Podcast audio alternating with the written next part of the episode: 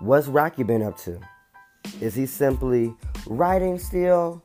Does he still publish his own books? Is he still on that show called Mainstream Dream Chicago? What is his love life like?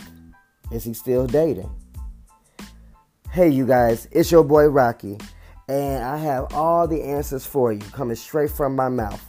This show is called Simply Rocky Santana, and I want to bring you all of me.